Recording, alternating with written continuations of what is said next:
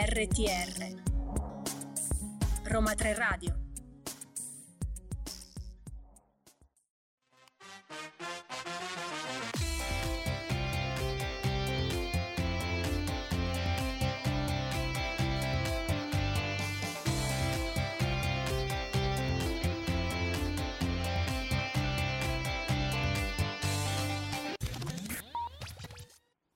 Buon pomeriggio, buon pomeriggio a tutti, sono le 17 in punto e comincia una nuova puntata di Listen to You, il programma diretto e curato dal Centro Europe Direct dell'Università degli Studi Roma 3 io sono Claudio Di Maio e con me c'è sempre Viviana Sacchetti. Siamo contentissimi oggi soprattutto perché abbiamo una puntata ricca di curiosità, eventi e notizie dall'Unione Europea. Di che cosa parleremo Viviana? Oggi parleremo della nuova strategia che la Commissione ha adottato per le regioni europee ultraperiferiche. Parleremo anche di identità digitale europea e anche oggi ci sarà con noi una grande ospite. Assolutamente sì, intervisteremo Nicoletta Pirozzi dell'Istituto Affari Internazionali, ma adesso come sempre diamo spazio alla musica.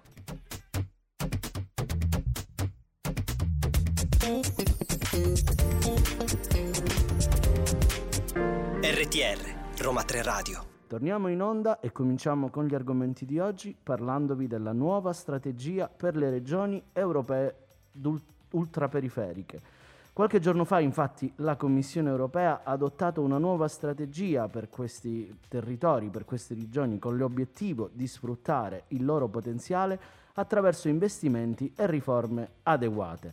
A cosa facciamo riferimento, Viviana, quando parliamo di questi territori, di queste regioni ultraperiferiche? Claudio, si tratta di nove regioni che sono dislocate nell'Oceano Atlantico, nell'Oceano Indiano, nei Caraibi e nel Sud America. Nello specifico parliamo del Guadalupe, della Guyana francese, di Martinica, Mayotte, Réunion e Saint Martin per quanto riguarda i territori francesi, Azzorre e Madeira per quanto riguarda i territori del Portogallo e infine le Canarie per quanto riguarda quelli della Spagna. Parliamo in totale di 5 milioni di abitanti che si trovano fisicamente fuori dal continente europeo pur facendo parte di questi Stati membri. Si tratta quindi eh, in buona sostanza di regioni che, come gli stessi trattati dell'Unione Europea riconoscono, sono accomunati da grande distanza dal continente europeo, da insolarità, da superficie ridotta, da clima difficile o per esempio da dipendenze economiche eh, da pochi prodotti, ma sono anche caratterizzati da una popolazione per esempio molto giovane, da una ricca biodiversità, da una posizione strategica per, per esempio le attività legate allo sviluppo e allo spazio e al, eh, diciamo all'astrofisica, da una vasta zona economica esclusiva nel mare. Quindi per tutti questi motivi le regioni ultraperiferiche hanno un grande potenziale di sviluppo della cosiddetta blue economy, ma anche dell'agricoltura sostenibile per esempio, delle energie rinnovabili, della ricerca e dell'ecoturismo, perché no? La Commissione europea ne ha sempre sostenuto lo sviluppo costantemente, soprattutto con i fondi però del 2021-2027 dell'accordo finanziario pluriennale. Ora inoltre con la nuova strategia ci si propone di fare passi ulteriori. Saranno infatti creati una serie di bandi ad hoc che saranno riservati a queste regioni ad esempio per stimolare nei giovani lo sviluppo di progetti locali sulla biodiversità e sull'economia blu, che tu ora ci hai menzionato Claudio, consentendo anche un generale miglioramento della situazione economica degli abitanti di questi posti. Sarà quindi necessario rafforzare i rapporti di queste aree con gli stati confinanti, ma anche ovviamente con le regioni ultraperiferiche stesse creando per esempio una rete di supporto amministrativo dedicata eh, soprattutto anche al fine di sollecitarne la partecipazione ai programmi e ai bandi europei. Ciò sempre tenendo conto delle differenze inevitabili tra queste zone e, e quelle, diciamo, e le altre zone dell'Unione Europea e quello appunto le particolarità rispetto alla zona continentale, che infatti applica in modo differenziato le proprie politiche in queste aree anche attenuando gli obblighi eh, ordinariamente gravanti su altri territori degli Stati membri. La nuova strategia consentirà quindi un avvicinamento di questi cittadini delle regioni ultraperiferiche alle condizioni economiche e sociali della parte continentale, contribuendo a ridurre il divario sotto il profilo degli investimenti, dell'istruzione, dell'assistenza sanitaria e dei trasporti. Come ha evidenziato anche Lisa Ferreira, che è la commissaria per la coesione e le riforme, la nuova strategia della Commissione metterà al centro le persone e rafforzerà il dialogo con loro attraverso un supporto su misura.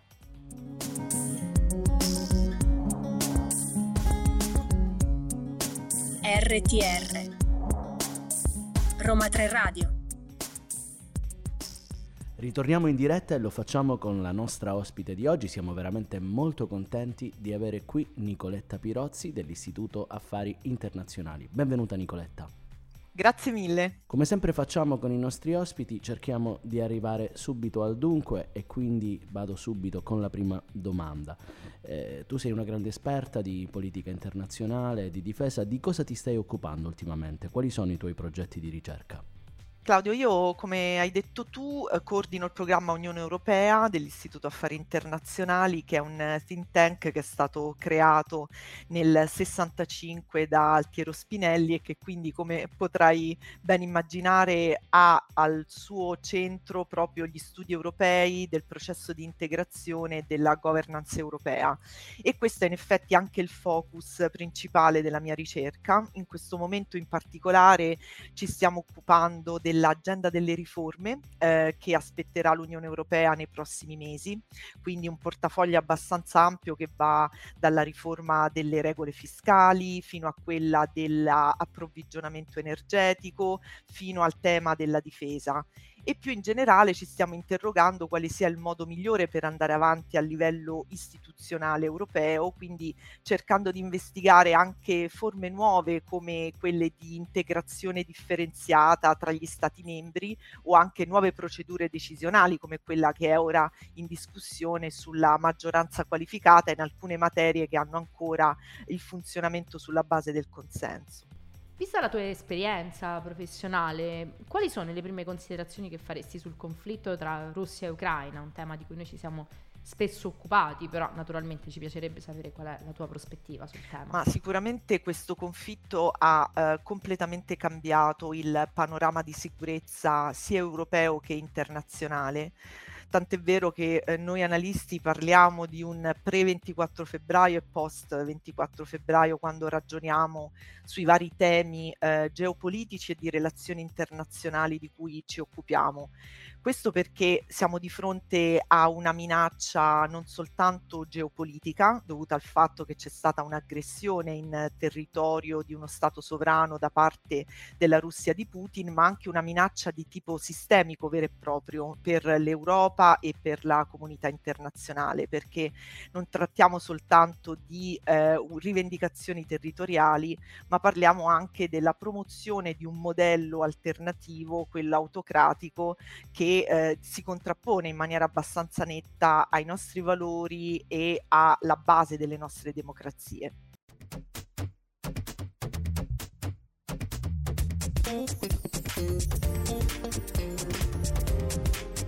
RTR Roma 3 Radio Ritorniamo in diretta e eh, lo facciamo con un'altra domanda alla nostra ospite di oggi, eh, Nicoletta Pirozzi dell'Istituto Affari Internazionali. Eh, Nicoletta, ehm, da grande esperta quale sei, l'Unione Europea è sempre alla ricerca di una soggettività geopolitica. Cosa ne pensi tu al riguardo? Sì, questa è stata un po' dall'inizio anche l'ambizione della commissione presieduta da Ursula von der Leyen, che proprio nel suo discorso di insediamento aveva messo eh, sul tavolo questa ambizione, cioè di trasformare la Commissione e anche l'Unione Europea stessa in un attore geopolitico quello che l'Unione Europea ha avuto un po' di difficoltà a fare in questi anni, soprattutto in coincidenza della crisi pandemica che ha travolto in maniera drammatica tutti i nostri paesi, è in realtà riuscito a farlo Vladimir Putin, in realtà, perché eh, in fondo quello che ha fatto questa guerra è creare un fronte europeo eccezionalmente unito, al di là forse delle aspettative sia nostre sia di Putin stesso, che eh, si è trasformato di fatto in un attore geopolitico mettendo in campo tutti gli strumenti a sua disposizione, quelli diplomatici prima, eh, con una serie di tentativi che poi abbiamo visto non sono andati a buon fine, e poi quelli più coercitivi, quindi delle sanzioni economiche e finanziarie che sono tra le più dure della storia dell'Unione Europea, fino a strumenti come l'appoggio anche militare al governo ucraino, anche questo un unicum e un primo tentativo fatto dall'Unione Europea eh, per questo strumento specifico. Anche alla luce di nuovo del, del, conflitto tra Russia e Ucraina, come pensi che, che, cambi la questione della soggettività geopolitica? Stiamo assistendo alla fine dei lavori sulla conferenza sul futuro dell'Europa. Pensi che effettivamente ci siano delle differenze tra l'attuale quadro giuridico e tra quello che potrà avvenire a seguito di un'eventuale riforma dei trattati? Sì, certamente eh, insomma, bisogna essere anche oggettivi in quello che osserviamo. I passi avanti fatti dall'Unione Europea in pochi mesi sono incredibili, ma rimangono ancora dei problemi abbastanza eh, cogenti per quanto riguarda il futuro dell'Unione e questi li hanno messi in luce anche in maniera molto netta i cittadini dell'Unione Europea che sono stati chiamati a esprimersi nella conferenza sul futuro dell'Europa. I cittadini hanno chiaramente detto che vogliono più Europa in alcuni settori chiave che incidono direttamente sulle vite dei cittadini, ma che servono, come abbiamo imparato anche all'Unione Europea, ad essere un attore credibile sul piano internazionale. Quindi un'Europa della salute, senz'altro, ma anche un'Europa dell'energia, per esempio, che non debba eh, sentirsi ehm, vincolata a forniture esterne da paesi instabili oppure che non rispettano i diritti umani, oppure oppure un'unione della difesa e quindi un'unione capace di intervenire anche militarmente eh, in territorio estero.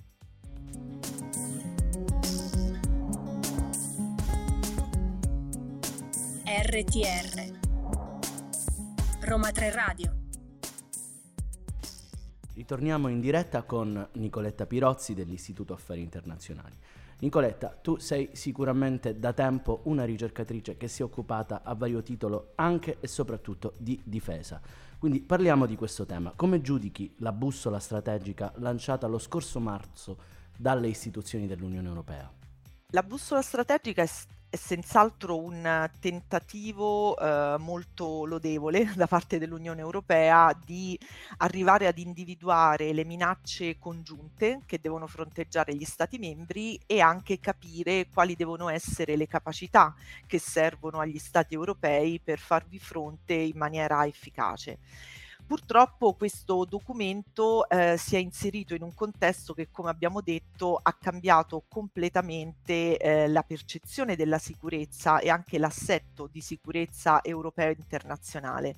E quindi, ahimè, eh, questo documento possiamo dire che in fondo sia nato vecchio perché è sicuramente riuscito a unire eh, gli stati europei per quanto riguarda la percezione delle minacce. Ovviamente adesso c'è un atteggiamento molto molto più unitario nei confronti della Russia, cosa che non c'era in precedenza, soprattutto tra i paesi mediterranei che guardavano più ad altre minacce. Però poi quando guardiamo agli strumenti che l'Unione Europea ha messo in campo nel documento per reagire a queste minacce, ci rendiamo conto che non sono all'altezza delle sfide. Parliamo di una forza di reazione rapida di 5.000 uomini che, eh, come abbiamo visto, non sarebbe assolutamente adeguata per rispondere alle minacce in corso e possiamo fare molti altri esempi all'interno del documento. Si parla molto in questi giorni del potenziale allargamento anche all'Ucraina dell'Unione Europea. Che sviluppi intravedi per i possibili futuri allargamenti dell'Unione? Sì, questo sarà veramente uno dei grandi temi nei prossimi mesi per l'Unione Europea. Noi ci interroghiamo già da anni sulla efficacia della politica di allargamento dell'Unione Europea e anche della politica di vicinato.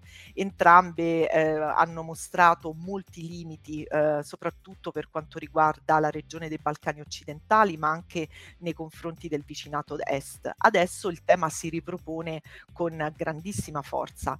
Secondo me eh, qui bisognerà cercare di non ripetere gli errori del passato e quindi avere un'Unione Europea che si pone come attore politico a tutti gli effetti nei confronti di questi paesi, senza cadere un po' nelle limitazioni di tipo tecnocratico e burocratico che spesso caratterizzano l'Unione, quindi dare una prospettiva politica reale ai Balcani occidentali, ma anche ai paesi del vicinato est, ma allo stesso tempo cercare di capire quali sono le ambizioni e le capacità di ciascuno di questi paesi. Quindi abbandonare un po' quell'ottica regionale, cercare di capire come con ciascun paese sia possibile negoziare un'affiliazione, un'integrazione, un avvicinamento all'Unione Europea. In due battute, Nicoletta, come intravedi l'Unione Europea del futuro? Beh, eh, io mantengo un approccio positivo e ambizioso, quindi sicuramente un'Europa più unita, un'Europa più capace e un'Europa più democratica. Credo che abbiamo tutti gli elementi a disposizione, le sfide esterne, l'ambizione politica e il sostegno dei cittadini, quindi direi se non ora quando. Grazie a Nicoletta Pirozzi dell'Istituto Affari Internazionali, grazie per essere venuta qui a Listen to You.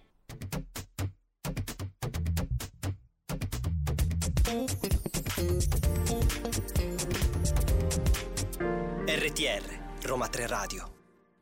Ancora in diretta qui a Listen to You per parlarvi di Carta dei servizi digitali. Nelle nostre scorse puntate infatti vi abbiamo ah, parlato, abbiamo affrontato insieme una serie di questioni legate alla politica digitale dell'Unione Europea che ci riguarderanno molto da vicino nei mesi e negli anni a venire, come ad esempio il Digital Service Act o lo spazio europeo dei dati sanitari. E vi abbiamo anche anticipato come l'Unione Europea sia al lavoro per migliorare in generale i diritti connessi alla cosiddetta cittadinanza digitale. Un grande passo in avanti si avrà eh, in tal senso, a tal proposito, con lo sviluppo dell'identità digitale europea. Cerchiamo di capire meglio insieme, Viviana, di che cosa si tratta. Sì, Claudio, siamo in una fase ancora di lavorazione di questo tema. Infatti, l'Unione al momento sta consultando gli stakeholder, i portatori di interesse del settore, con l'obiettivo di sviluppare una piattaforma che possa funzionare da portafoglio digitale, disponibile sui cellulari, sugli altri dispositivi digitali e consentirà così una rapida e sicura identificazione online e offline nonché la conservazione e lo scambio di informazioni fornite dai governi, pensiamo ad esempio ai dati personali come il nome e la cittadinanza, e che faciliti così l'uso di queste informazioni per esercitare i propri diritti di soggiornare, di lavorare, di studiare in un determinato Stato membro. La vera domanda che forse anche i nostri ascoltatori si pongono è ne abbiamo veramente bisogno di un wallet digitale? Sì, perché attualmente solo il 60% della popolazione dell'Unione Europea in 14 Stati membri è in grado di utilizzare la propria carta d'identità elettronica nazionale a livello transfrontaliero. Solo il 14% dei fornitori dei principali servizi pubblici in tutti gli Stati membri consente infatti l'autenticazione transfrontaliera con una carta d'identità di tipo elettronico. Ad esempio, per dimostrare l'identità di una persona su internet senza bisogno di una password, pensiamo all'esempio italiano dello SPID, il numero di autenticazioni trasfrontaliere a data buon fine ogni anno infatti è molto molto ridotto, anche se si apprezza comunque un generale aumento. Ecco Claudio, diamo un altro esempio concreto di che cosa si potrà fare con l'identità digitale europea. Prendiamo ad esempio la situazione di un cittadino europeo che voglia richiedere un prestito ad una banca in un qualsiasi Stato membro dell'Unione diverso dal proprio. Con l'identità digitale europea il cittadino avrà a disposizione nel suo portafoglio virtuale tutti i documenti rilevanti e certificati da presentare alla banca e, velocemente in piena sicurezza, potrà scegliere quelli da inviare anche attraverso apposite app. I processi saranno così velocizzati e naturalmente resi molto più efficienti. Io lo so, sicuramente i nostri ascoltatori si staranno domandando, ma che fine fanno tutti questi dati? Quali sono ovviamente eh, le le premure che può avere l'Unione Europea in tal senso. Tra i dati che saranno ricompresi nell'identità digitale europea troviamo anche la firma digitale, che potrà essere apposta direttamente con l'app che sarà sviluppata per facilitarne l'uso. Questo, anche a nostro avviso, aiuterà a firmare documenti legali oppure email senza necessità di stamparli e tu sai Viviana che da questo punto di vista io sono contentissimo e dunque favorendo anche l'ambiente, contribuendo a ridurre tempi e costi nell'innovare anche in un certo senso le procedure governative o aziendali. Infine si ridurrà evidentemente il rischio di smarrimento, furto, danneggiamento o alterazione in caso di invio erroneo, per esempio, di documentazione. Insomma, Claudio, come ha affermato anche la Presidente della Commissione europea Ursula von der Leyen, nel presentare la proposta di regolamento in questione, l'identità digitale europea costituirà qualcosa di affidabile che ogni cittadino potrà usare ovunque in Europa per fare qualsiasi cosa, dal pagare le tasse a prendere a noleggio una bicicletta. Una tecnologia che ci consenta di controllare in prima persona quali dati vengono utilizzati e come.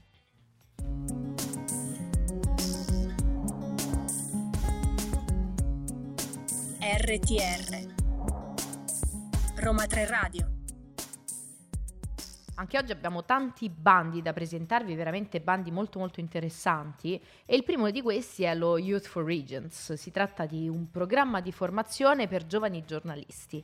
Fino all'11 luglio 2022 è possibile presentare candidature per partecipare a questo programma. E si tratta di, di, un programma di formazione per giovani giornalisti o aspiranti tali promossi dalla DG Reggio della Commissione europea. Possono candidarsi giovani tra i 18 e i 30 anni, cittadini di uno Stato dell'Unione Europea o di un paese della politica di vicinato, che dimostrino di avere interesse per la realizzazione della politica regionale dell'Unione nel proprio paese e che abbiano un'esperienza lavorativa come giornalista, fino a un massimo di due anni di esperienza, o in alternativa una laurea in giornalismo o che stiano studiando per conseguire questa laurea. Non possono, attenzione, presentare candidature i giovani che abbiano già partecipato alle precedenti edizioni di Youth for Regions.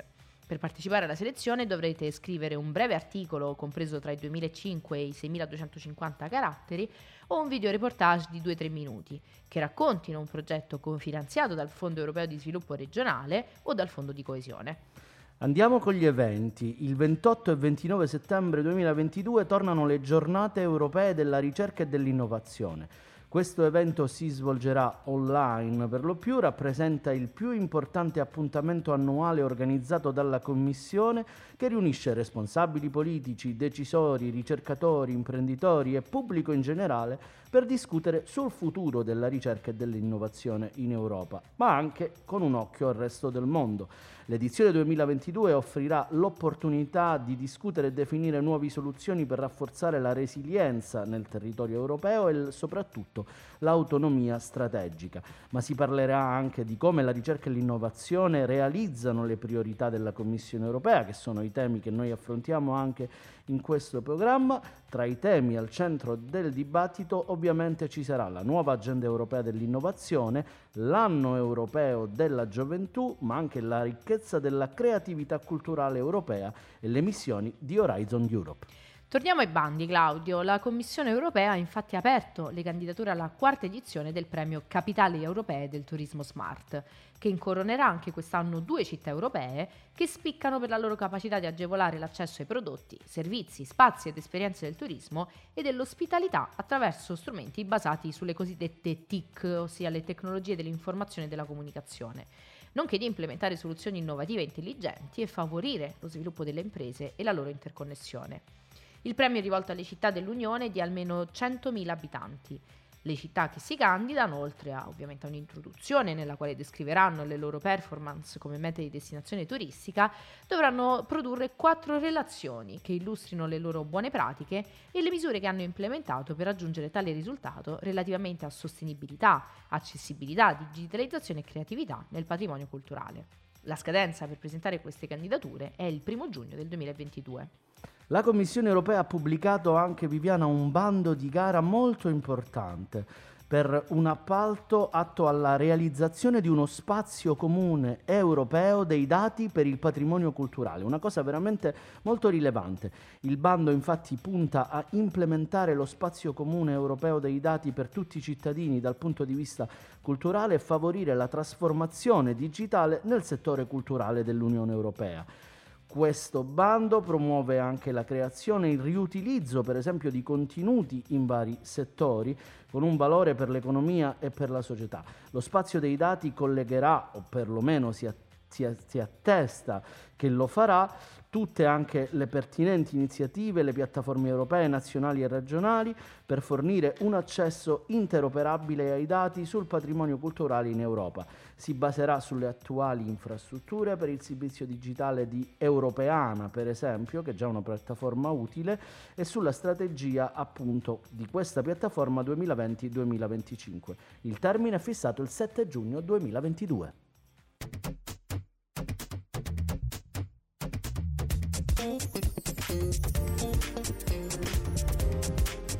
RTR, Roma 3 Radio. Claudio, siamo arrivati anche oggi al nostro vero falso sull'Unione Europea, ossia al nostro UE, la, La sai? sai? E anche oggi ho per te una bella domanda da farti, una domanda molto settoriale direi questa volta. È vero Claudio che l'Unione Europea nell'ambito dell'agricoltura ha imposto solo limiti e penalizzato i piccoli produttori? Beh, questo è veramente un sentire comune. Si, mh, si ascolta molto spesso questa critica alla politica agricola comune dell'Unione Europea, che tra parentesi è la politica anche eh, più consolidata. Sicuramente la risposta è falsa, perché la Commissione Europea consulta regolarmente i gruppi di dialogo civile, i comitati agricoli per definire al meglio le norme e le politiche che disciplinano l'agricoltura nel territorio europeo. I gruppi di esperti, ad esempio, forniscono contributi alla Commissione europea con eh, anche una relazione all'interno della task force per i mercati agricoli in materia di pratiche commerciali sleali, ad esempio. E non solo Claudio, la Commissione svolge uno studio molto approfondito nell'attivare le politiche agricole perché svolge sempre delle valutazioni di impatto nel momento in cui pianifica, prepara e propone nuova normativa europea in materia, esaminando la necessità di un'azione dell'Unione e anche il possibile impatto per l'appunto delle soluzioni già disponibili. Si tratta di un elemento fondamentale del programma Legiferare meglio dell'Unione. Ma Claudio, anche oggi diamo qualche numero ai nostri ascoltatori. Quanto ci piace dare i numeri. Questa è una politica importante e vi spieghiamo perché. Nell'Unione Europea esistono circa 10 milioni di aziende agricole e 22 milioni di persone lavorano regolarmente in questo settore, fornendo una grande varietà e abbondanza di prodotti accessibili, sicuri proprio perché sono all'interno di un programma europeo e di buona qualità. Complessivamente i settori dell'agricoltura e dell'industria agroalimentare quindi offrono quasi 40 milioni di posti di lavoro, pensa Viviana, all'interno dell'Unione Europea. Non solo Claudio, nel periodo 2014-2020 le risorse della PAC sono state utilizzate per fornire tecnologia ad alta velocità, servizi internet più efficienti e infrastrutture migliori a ben 18 milioni di cittadini che vivono nelle aree rurali, pari al 6,4% della popolazione rurale dell'Unione. E a, a proposito di ciò che verrà invece, il Consiglio ha formalmente adottato già la nuova politica agricola comune PAC, per l'appunto, per il periodo 2023-2027. Quali sono i nuovi obiettivi? Beh, la nuova PAC sicuramente ha un occhio al passato, ma guarda molto al futuro e mira a rafforzare il contributo dell'agricoltura e gli obiettivi ambientali e climatici dell'Unione Europea, è infatti inserita nel Green Deal europeo, ma mira anche a fornire un sistema più mirato alle aziende agricole di piccole dimensioni, che quelle che sono più diffuse all'interno del territorio, e ultimo punto, vuole consentire agli Stati membri una maggiore flessibilità nell'adattamento delle misure alle cosiddette condizioni locali e territoriali. Questi obiettivi sono racchiusi in tre regolamenti che compongono per l'appunto il pacchetto di riforma della PAC, che sono stati già firmati dal Consiglio e dal Parlamento e pubblicati nella Gazzetta Ufficiale dell'Unione Europea lo scorso 6 dicembre del 2021. La nuova politica si applicherà quindi integralmente a partire dal 2023.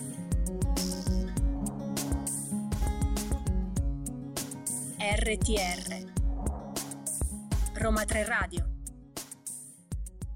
Caro Claudio, siamo arrivati anche oggi al finale di questa puntata. Sono quasi le 18, i nostri ascoltatori anche oggi ci hanno sopportati per una bella oretta, però potranno risentirci. Sì, assolutamente, perché Listen to You è presente su tutte le piattaforme di streaming e anche di divulgazione audio, ma soprattutto attraverso i canali social di Roma 3 Radio, che vi invitiamo come sempre a seguire. Ancora una volta vi ringraziamo per il vostro supporto, ma soprattutto l'appuntamento quotidiano e settimanale che vi inviamo qui dagli studi della radio ogni mercoledì alle 17 per Listen to You. Ma vi invitiamo anche a venirci a trovare nel nostro Europe Direct in via Ostiense numero 159, nonché a seguirci sui nostri social e sul nostro sito per rimanere aggiornati con tutti i nostri eventi e tutti gli impegni che portiamo avanti come Europe Direct. Noi potremmo essere bravi, ma non saremmo certamente qui e siamo sicuramente più bravi e ascoltati da voi perché abbiamo una grande regista che ringraziamo, Riella Esposito, come sempre per il suo supporto in tutte le nostre azioni del programma. Va detto che non ci sopporta più, eh, va detto. Svegliamolo No. ai nostri ascoltatori. Ormai, ormai ci vuole bene, forse un po' ci vuole Forse un bene. po' sì, forse un po' sì. Vi ringraziamo come sempre per l'attenzione e vi diamo appuntamento al prossimo mercoledì. Siamo qui con Claudio Di Maio. e Viviana Saghetti. Ciao! Ciao!